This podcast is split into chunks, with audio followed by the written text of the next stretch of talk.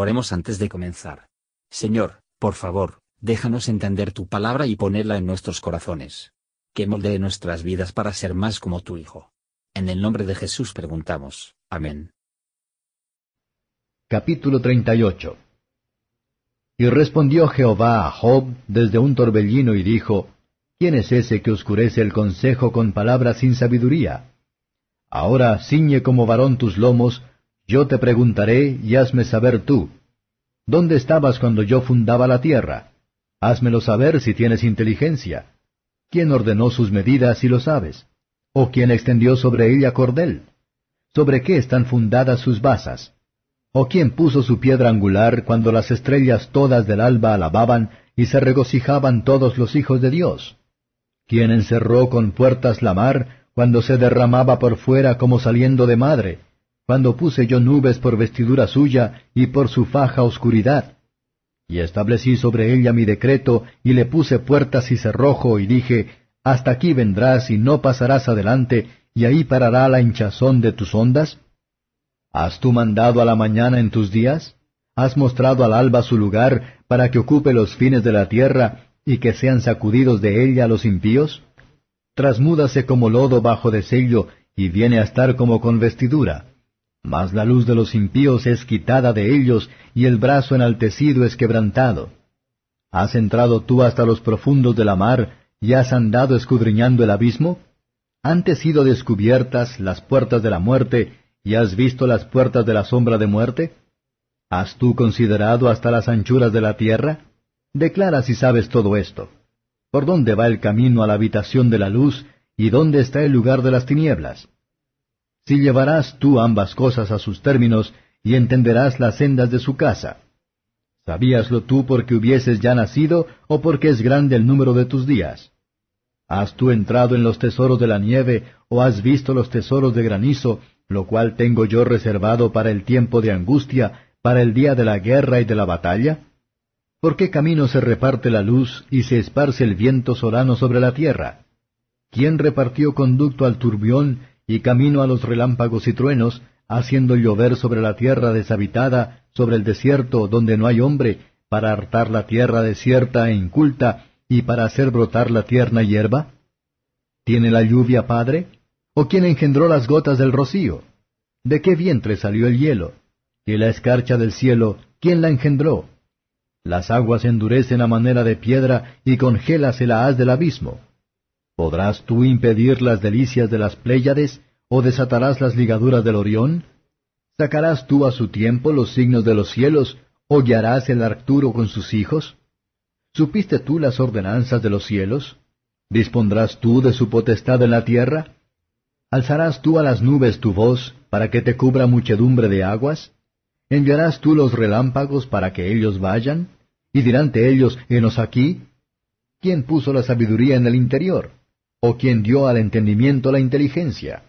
¿Quién puso por cuenta los cielos con sabiduría? Y los odres de los cielos, ¿quién los hace parar cuando el polvo se ha convertido en dureza y los terrones se han pegado unos con otros? ¿Cazarás tú la presa para el león? ¿Y saciarás el hambre de los leoncillos cuando están echados en las cuevas o se están en sus guaridas para acechar? ¿Quién preparó al cuervo su alimento cuando sus pollos claman a Dios, bulliendo de un lado a otro por carecer de comida? Comentario de Matthew Henry Job capítulo 38, versos 1 a 3. Job había hecho callar, pero no había convencido a sus amigos.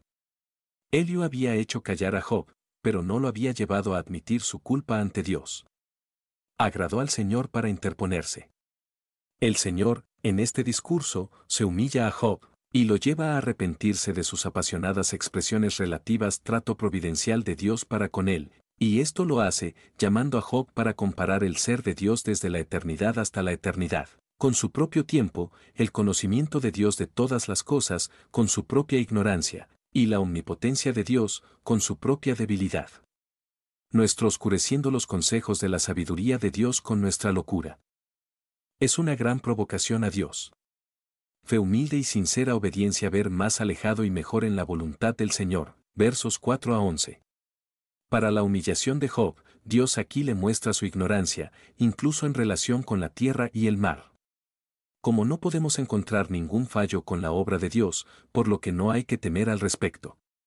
Las obras de su providencia, así como la obra de la creación, nunca se puede romper, y la obra de la redención no es menos firme, de la que el propio Cristo es tanto la fundación y la piedra angular.